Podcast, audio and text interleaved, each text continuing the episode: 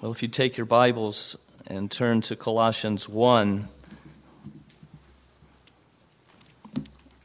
passage that our brother will be preaching from Colossians chapter 1, and I'll read beginning at verse 14 and read to the end of verse 20. Colossians 1 and verse 14.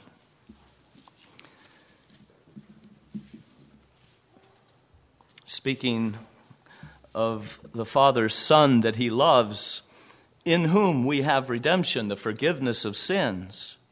He is the image of the invisible God, the firstborn over all creation. For by him all things were created, things in heaven and on earth, visible and invisible, whether thrones or powers or rulers or authorities. All things were created by him and for him. He is before all things, and in him all things hold together. And he is the head of the body, the church. He is the beginning and the firstborn from among the dead, so that in everything he might have the supremacy. For God was pleased to have all his fullness dwell in him, and through him to reconcile to himself all things, whether things on earth or things in heaven by making peace through his blood shed on the cross. Amen. I would like to draw your attention to Colossians chapter 2. Chapter 1, 14 to 20 is what we'll be reflecting on. Chapter 2, verse 9 and 10 constitutes something of the gist of what I hope to be saying to you this morning. Paul writes concerning the Lord Jesus Christ For in him dwells all the fullness of the Godhead bodily, and you are complete in him, who is the head of all principality and power. Now, Paul's letter to the Colossians was occasioned by the threat of the so called Colossian heresy. Epaphras, the founder of the Colossian church, was so concerned about this heresy that he made the long journey from Colossae to Rome to consult with Paul, who was a prisoner there. Paul responded to the report with this letter, which he sent to Colossae by the hand of a man called Tychicus, who was at the time accompanying the runaway slave Onesimus back to his master Philemon, who was a member of the Colossian church. Epaphras remained behind in Rome, perhaps to receive further instruction from Paul. Now, one of you might be asking, what was the Colossian heresy? It would appear from Colossians 2 and verse 8 that it had to do with philosophy. The philosophy in question had at its core the belief in the ruling spirits, the angels, the demons of the universe, who were regarded as intermediary beings between God and mankind, who were seen to share authority with God and to exercise control over people's lives, and who were therefore to be worshipped. Gentiles served this or these demonic spirits as gods. The Jews, though knowing the one and true God, sometimes were led astray by these demonic spirits. The philosophy in question might also have had something to do with a belief that God is good, but matter is evil that Jesus Christ, who appeared to be matter, was merely one of a series of emanations descending from God. He wasn't truly human. Rather, he was a being higher than a human being, but less than God. This philosophy was also rooted in what was known as asceticism. Asceticism denied that the believer can attain to any perfection without submission to negative ordinances, negative commands. And Paul was concerned about this. And his concern related to the fact that this philosophy posed a threat to the gospel of Jesus Christ. And it posed a threat to the gospel in three respects. First, it denied that the fullness of the Godhead dwelt bodily in Christ. Colossians 2, verse 9. Secondly, it denied that Christians were complete in Christ.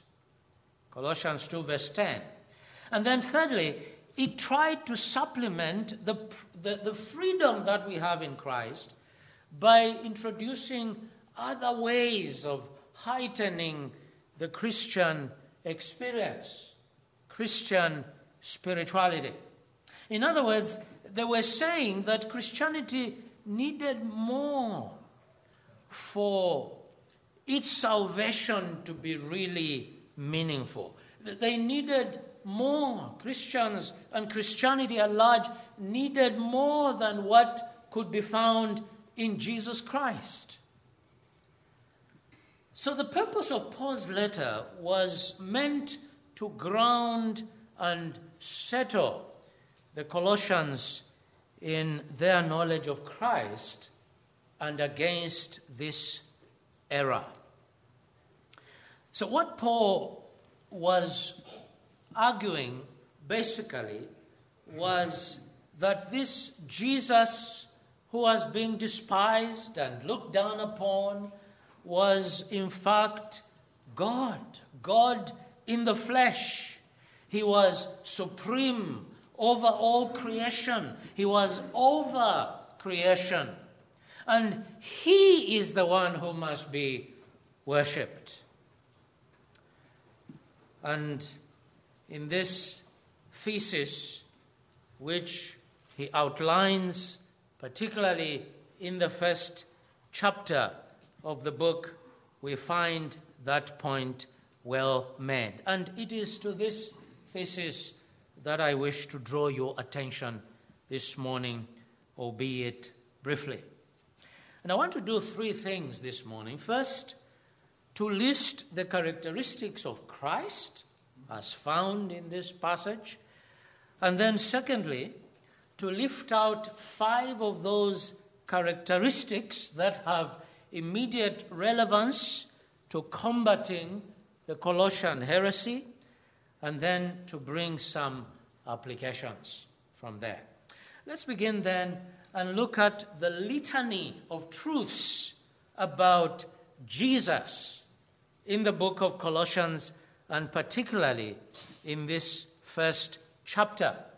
Paul writes many things about Jesus. And we won't have time to work through all of these things. And what I want to do in this point is to merely state them. They were read to us earlier on, but I want us to list them carefully. First, we are told in verse 14 that in Him we have redemption, the forgiveness of sins. There is no forgiveness to be found in anyone else. There is no forgiveness to be found anywhere else but in Jesus. He is the invisible God, the image of the invisible God. He is the firstborn of all creation. By him all things were created, in heaven and on earth, visible and invisible, whether thrones or dominions, rulers or authorities. All things were created through him. All things were created for him. He is before all things. In him, all things hold together. He is the head of the body, the church. He is the beginning. He is the firstborn from the dead. He reconciles all things in himself, whether on earth or in heaven. He makes peace by the blood of his cross. In Jesus is to be find, to be found a sufficiency and an adequacy that we cannot find anywhere else. Well, that's about the litany of truths about Jesus Christ. Let's come in the second place and look at the characteristics of Christ that are immediately relevant to combating the Colossian heresy. Just five things we lift out of that long list of things. First, he is the image of the invisible God. You will note that in verse 15. He is the image of the invisible God. What does it mean for Christ to be the image of the invisible God? God is invisible, which means, of course, that we cannot see him. Even if we had to bring his nature, and I have to say this reverently, under a microscope, we cannot see anything.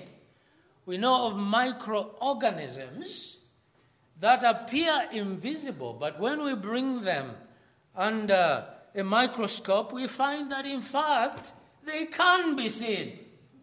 But Jesus, uh, God is invisible. He cannot be seen. It is impossible for us to see him. However, through the incarnation of Christ, the invisible God was made visible. God's invisibility could be seen.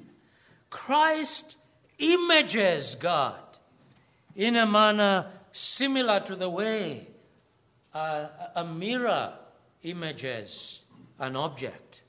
Hebrews 1, verse 3 says, He is the exact representation of the image of God. So if you want to see God, you must look at Christ. And in Christ, you will see an exact representation of that image. Secondly, he is the firstborn over all creation. The firstborn. Verse 15. What are we to understand by that? Well, the firstborn is a term of preeminence and a term of dignity. For example, in Psalm 89 and verse 27, David was said to have been the firstborn. God says about him, I will make him the firstborn, the highest of the king of the kings of the earth. The Lord Jesus Christ was a firstborn in that sense.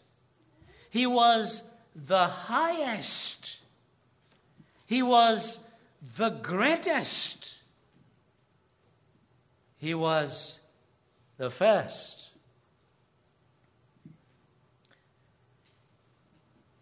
In a manner similar to the way your president is the first, the commander of the armed forces. Jesus is the first. He is before all things, before all that is, before all that has been created ever came to be. He was. He is the first. And He is not just the first, He is over it. He rules over it. He is above it. Notice in the third place, He holds all things together. In Him, all things consist, we are told in verse 17. He is not just over everything, He holds everything together. He is not just over everything, in Him all things consist. He holds the world together. He holds all history together. He holds our lives in His hands. He actively keeps them ticking by the millisecond. Nothing can be together outside of Christ. Fourthly, he is full humanity and full deity. Verse 19 For it pleased the Father that in him all the fullness should dwell. In him all the fullness of God was pleased to dwell in bodily form. Those that pushed the Colossian heresy could not understand this. How could he be human, a body, and also claim to be God? That's impossible. He is either a body or he is a spirit. He cannot be both. He is either human or he is God. He cannot be both. This is how they thought. And it was Paul's responsibility to reveal to him that, in fact, he was fully God. All that God is, Christ is. He is uncreated essence. He is infinite. He is unchangeable. He is omnipresent. He is omnipotent. He is infinitely holy and righteous and good. All that God is, He is. But that Godness dwells in flesh. That He dwells in flesh doesn't take away his godness. He is fully that, but yes, he is also fully man. In chapter 2 and verse 9, this is the point he makes, isn't it? For in him dwells all the fullness of the Godhead bodily. Now, it may well be that you don't understand this, and there is a mystery about it, but this is the truth. But there is more. We read in verse 18 that he is the head of the church. He is the head of the church. That Jesus is head means that he is leader of the church and provider of the church and the protector of the church. That he has a body of people means that he is not alone. A people are with him. A people he redeemed through his blood. A people he was raised for. A people he circumcised. In other words, regenerated. The people he changed by his spirit. a people he formed into his own image, a people he freed from the handwriting of requirements which were fulfilled in him, a people who were raised with him, a people who grow in him in knowledge and wisdom. He is their head. He is our head. He is your head, your leader, your provider, your protector. We need to hurry on and look at some applications arising from the fact of his supremacy, his preeminence, his sufficiency. If this is who he is, and those that held to the Colossian heresy did not understand this. if this is who he is, then what implications must of necessity arise from this? Well, first, if this is who Jesus is, they should worship him. They should not be tempted to worship angels or demons. Angels are creatures, they are not gods. Demons are creatures, they are not gods. There are people today who are so taken up by demons, they see demons everywhere. They almost assign the attribute of, of omnipresence to them. And they are limited creatures. The Colossians were therefore not to bow to angels or demons. Paul wants this to be crystal clear to them. The angels are small, the demons are small. Christ is all. Christ is great. Christ is over these thrones and dominions and principalities and authorities. They must worship Him. They must honor Him. He is the one who is God. Secondly, and this is a very important point, the greatest antidote to the things that distract us from Christ angels and demons, legalism and antinomianism, worldliness. The greatest antidote to that is the possession of a clear vision of Christ. When Christ is not preached in all his glory, when Christ is not seen in his beauty, when Christ is not appreciated as precious, we will find ourselves turning our attention to other things.